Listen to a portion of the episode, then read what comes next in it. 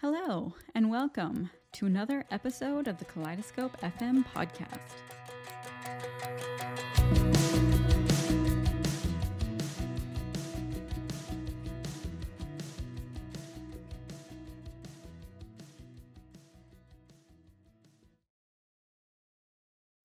Good afternoon, everyone. I'm going to be honest, I am now taking an anatomy class, and what I have to learn, I've been YouTubing a lot because I'm a very visual person, and reading a textbook just doesn't help. Well, to some extent, it does, but particularly anatomy, I need to see things in order to learn them. And I have this one YouTuber's like theme song stuck in my head. He knows a lot about the sciences, Professor Dave explains and then there's kind of a weird like like at the end. Uh, go go check it out. He, I actually like think his videos are pretty good. At least for me, because they are very simple and easy to understand. And on a total other side tangent, before I get into today's episode, part of what's great about a podcast is that I can talk about funny things from my day and you just have to listen or the benefit of the as a listener you can just fast forward until you want to like hear actual stuff. But sort of funny story from today. I am not someone who normally ever loses objects. I might forget about things, but I do I will find something tangible. I normally remember where I put them or have an idea of where I would have put them. And I couldn't find my watch for the longest time because I hadn't worn it in two or three days. And I was looking around the house getting so frustrated because it wasn't in any of the spots that I normally would have put it in. And like I just said, I normally don't lose things, like as in completely lose things. I might not be able to find it for a while, but I typically do find it. And after a while, I just thought, I just cannot find this. Maybe I did lose it, or sometimes I put it in my backpack. Maybe it fell out of my backpack. And long story short, I was laying on my couch, just kind of dozing off, minding my own business, when all of a sudden, I don't know if any of you guys have. I have a Garmin watch and it'll buzz when it's on low battery, but I think it only buzzes once before it'll eventually die.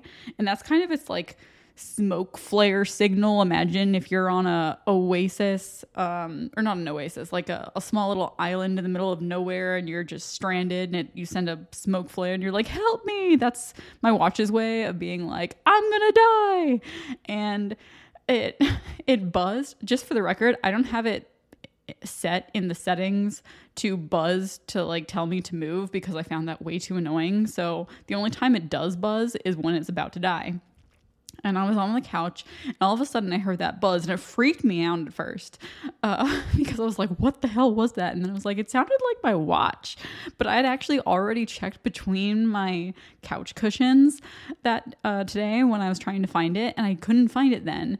But to be fair, I only kind of like stuck my hand in, like wiggled it around to like try and find it. But then I was like, "No, I'm pretty sure I heard it."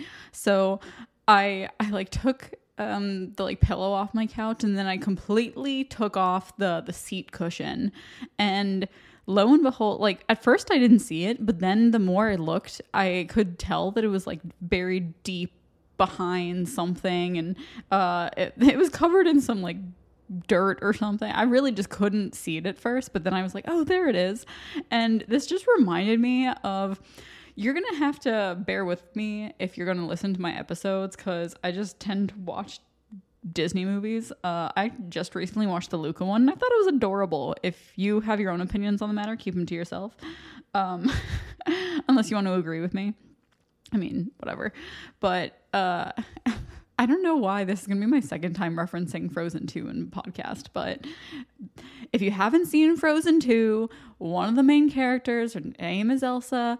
Uh, she essentially is about to die and then like sends some kind of a weird snow thing to like her sister.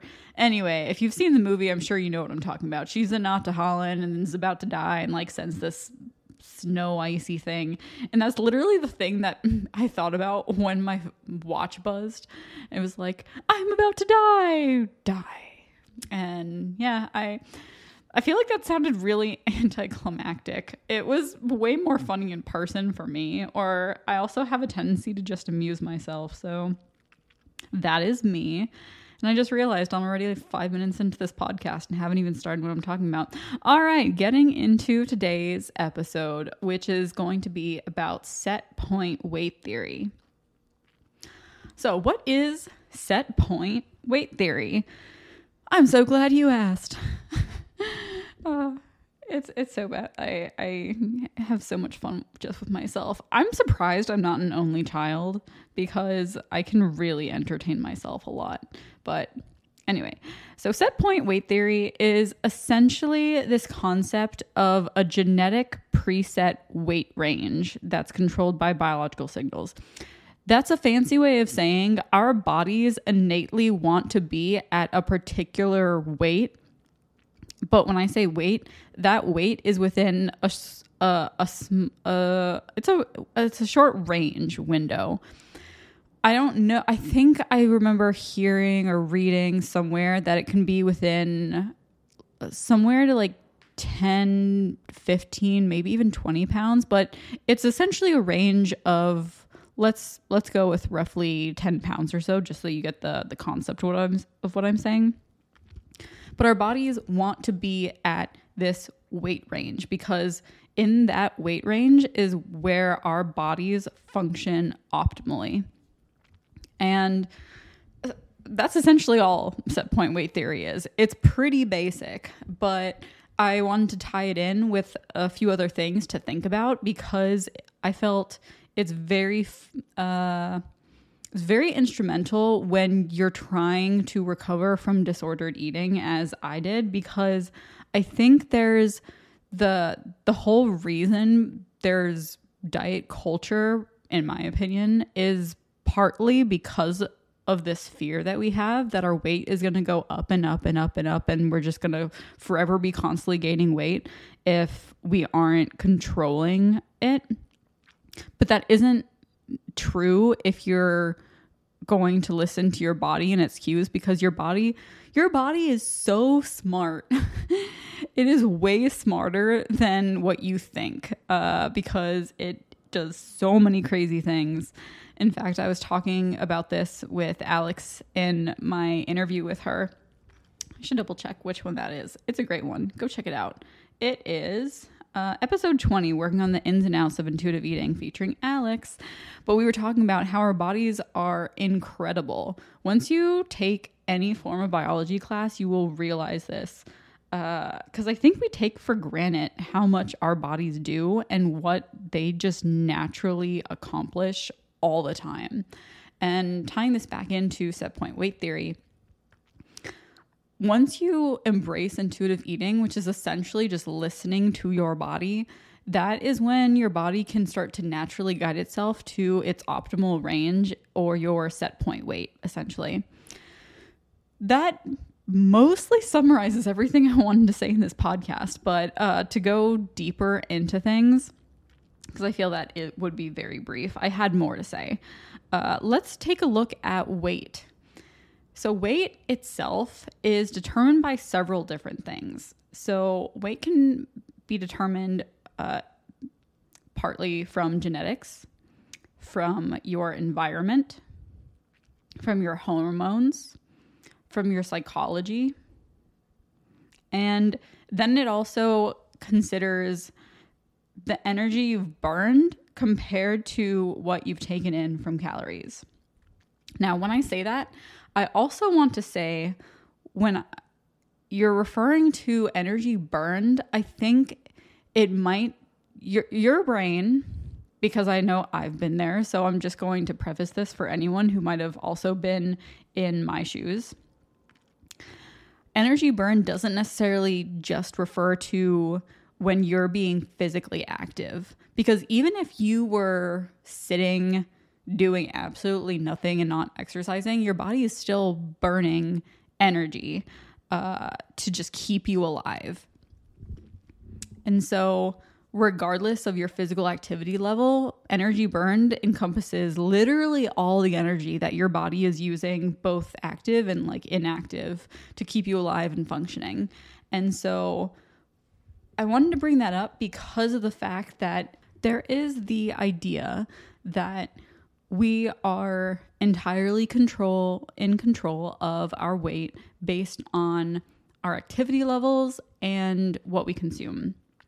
But I'm going to prove that is not that is a very oversimplified look at our weight. So, also, I just want to throw this in here because I just mentioned the fact that energy burned refers not just to our activity levels, but everything we're burning. I was listening to this one podcast, which I will link in the show notes, but essentially, research has been done that there is like an African tribe they were researching that their activity levels must be roughly five times what the Western population would be, such as in America or the UK. And their calories burned are not hugely different to what ours would be.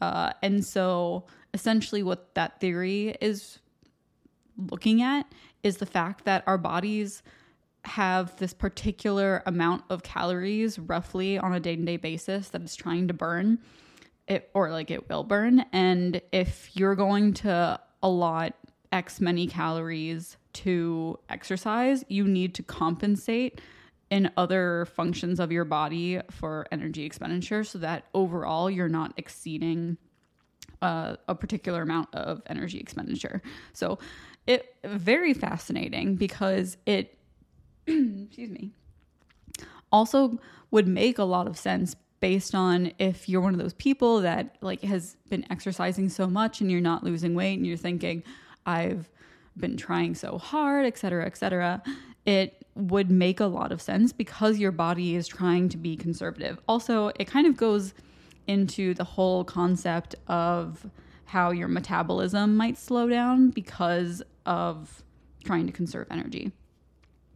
Uh, anyway, back to what I wanted to go into as far as weight is concerned. So, we like to think weight is entirely within our control, but let's review those factors that determine weight and see if those are within our control. All right, that first one is can we control our genes? No, that's a hell no. Hell no. Except, uh, I don't know if I should mention this in here, but I got an interesting book from the library about genetic engineering because we have advanced in science. But okay, that's a tangent I shouldn't go down. Getting back to it. Can we control our environment? Partially, we can partially control our environment, such as if we're exposed to chemicals or plastics, or how much we go outside or stay inside, those kinds of things. Uh, can we control our hormones? Again, partially, because your lifestyle, your diet, if you exercise, those factors can influence your hormones and things like that. Uh, but ultimately, you aren't directly in control of those. So, partially. Can we control our psychology? Again, that's partially because that really has to do with our mind. And I feel that's a ever growing aspect in our lives that we're learning, we're growing, and potentially looking or trying to unveil what is in our subconscious brain. So that's, again, I feel partially. Can we control the energy we burn? Again, sort of, because as I mentioned, there's only so much that you can control as far as your energy expenditure because really your body is doing that. And you can exercise more, but as I just mentioned, there has been some research to show that it might not necessarily correlate to an overall increase in calories expend. I mean, obviously you're going to expend more energy and calories when you're active, but on a daily basis, there that might not necessarily be true. And as I mentioned, I'll link that podcast in the show notes. But overall, you're not directly in control of that. Uh, you're then the last one is can we control what we eat? And this is yes. But I also want to preface this with sort of because I do realize that privilege plays a large role in this because if you have financial constraints, you might not be able to consistently buy the organic meats or uh, or maybe you can only buy food every once in a while. And I feel there is a lot to be said for your financial situation, what you have access to. And so, although you do directly control what goes into your body, you can you're you're also somewhat limited in that capacity. So I do want to take that into consideration. So I just covered six different factors leading into weight, which are genes, environment, hormones, psychology, energy we burn, and what we eat. And of these six, only one is somewhat in our control. Well, I mean, the other ones are like somewhat in our control. The other one is like a little bit more in our control. But on the whole, all six of these are, with one definitely being like a hard no as far as genes go, most of this isn't really within our control. And I'm sure I might have some listener that is going to be all gung ho about, like, yeah, you can totally control your weight. But I'm referring to you literally cannot control to the pound what you weigh if you wake up each morning. It is just not a thing. You can influence if your weight goes up or down. And I think those are two completely different things. You can influence if you gain weight or lose weight, but you can't completely control like I'm going to be like 165 tomorrow, for instance. Um, just not that's just not a thing. So anyway, moving on. Why is this important? So this is important because as I mentioned at the beginning, if you struggle with disordered eating, and I'm assuming you might have something to do with that if you're listening to this podcast, or if you just like listening to me, that's great too. Uh, hopefully, you are one of those few people that might enjoy some of my random tangent stories. I would love it if someone does enjoy some of my random tangent stories, but anyway. uh, so yeah, getting getting back to it with once you let go and embrace intuitive eating, which is really listening to your body, that's when once you listen to your body, you, it's much easier to reach homeostasis effortlessly and naturally according to your body's signals of hunger and fullness and just respecting what it wants. And just to recap what homeostasis is, I'm going to really shorten it. Um, it's essentially the equilib- equilibrium reached by physiological processes, uh, which, as I just mentioned, is really just your body's cues to yourself. And then I I kind of brought this up, but I'm going to go a little bit deeper into the fear we have surrounding weight and going up and up and up, uh, which is why set point weight theory is very important for people who have had disordered eating and feel that they really need to control their weight because I used to be in that camp for so long. So, I guess to give you a little bit more background on me, I'm sure if you've been around my podcast for a while, you kind of have an understanding of where I'm coming from. But go listen to my episode on control because that's where I go into it much more in depth. But essentially, what I want to get at is to abbreviate my my control for for myself when I was deep in disordered eating was having this feeling of I I need to control what I'm eating or my weight is just going to keep going up and so I need to take responsibility for myself to keep it in check.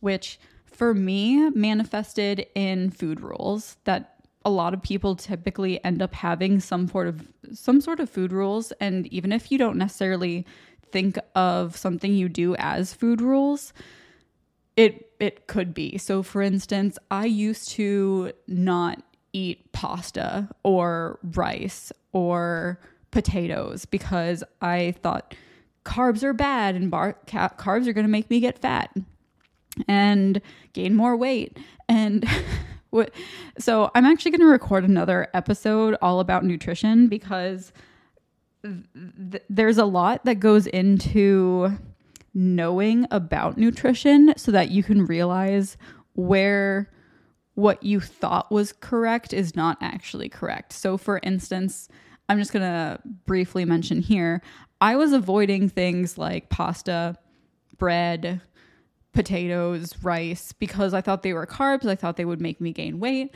but I, I I still really enjoyed fruit and I would eat a lot of fruit. I could have eaten more veggies or something, but I'd never thought of fruit or veggies as being carbs. Uh, and I'm not trying to say that you shouldn't eat these things. Like these carbs are essential for your body. It is your body's preferred macronutrient source for energy. Uh, that that's going to be a different episode, but I'm just trying to get at what was holding me back in terms of my control and being so concerned about my weight and why set point weight theory was a game changer for me. So essentially, my food rules were what I considered sort of. Have you ever been bowling? And when you're a kid, they put those kind of like bumpers on so that you you essentially have to hit something and it makes you feel good about yourself.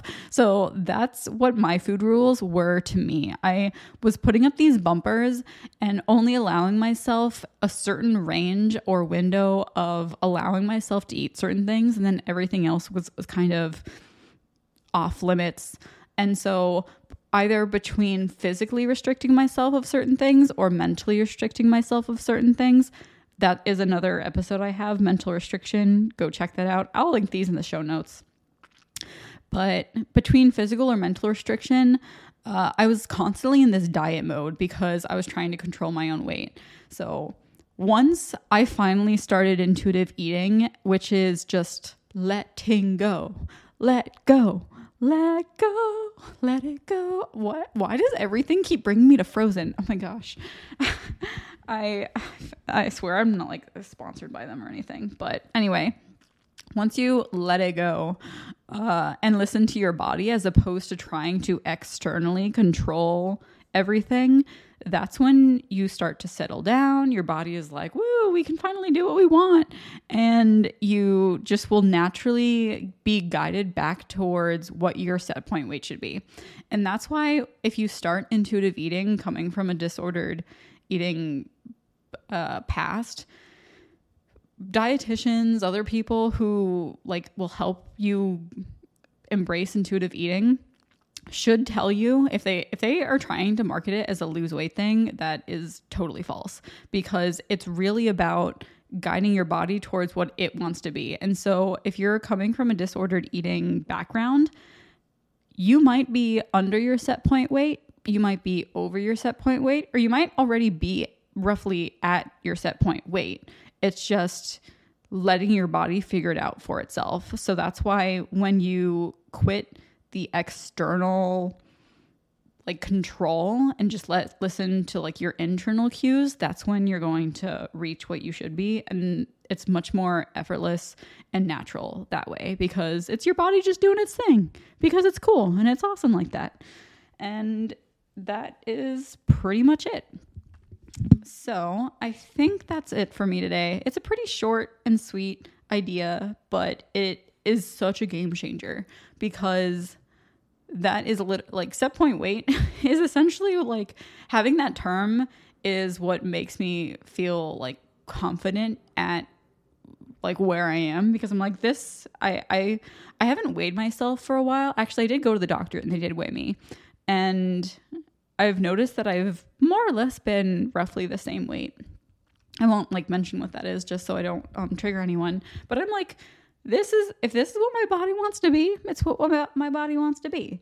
And with that being said, that doesn't mean that you can't still strive for goals such as uh, like I do enjoy going to the gym. Like I want to get faster, I want to get stronger, but I'm not doing it with the intended purpose of losing weight.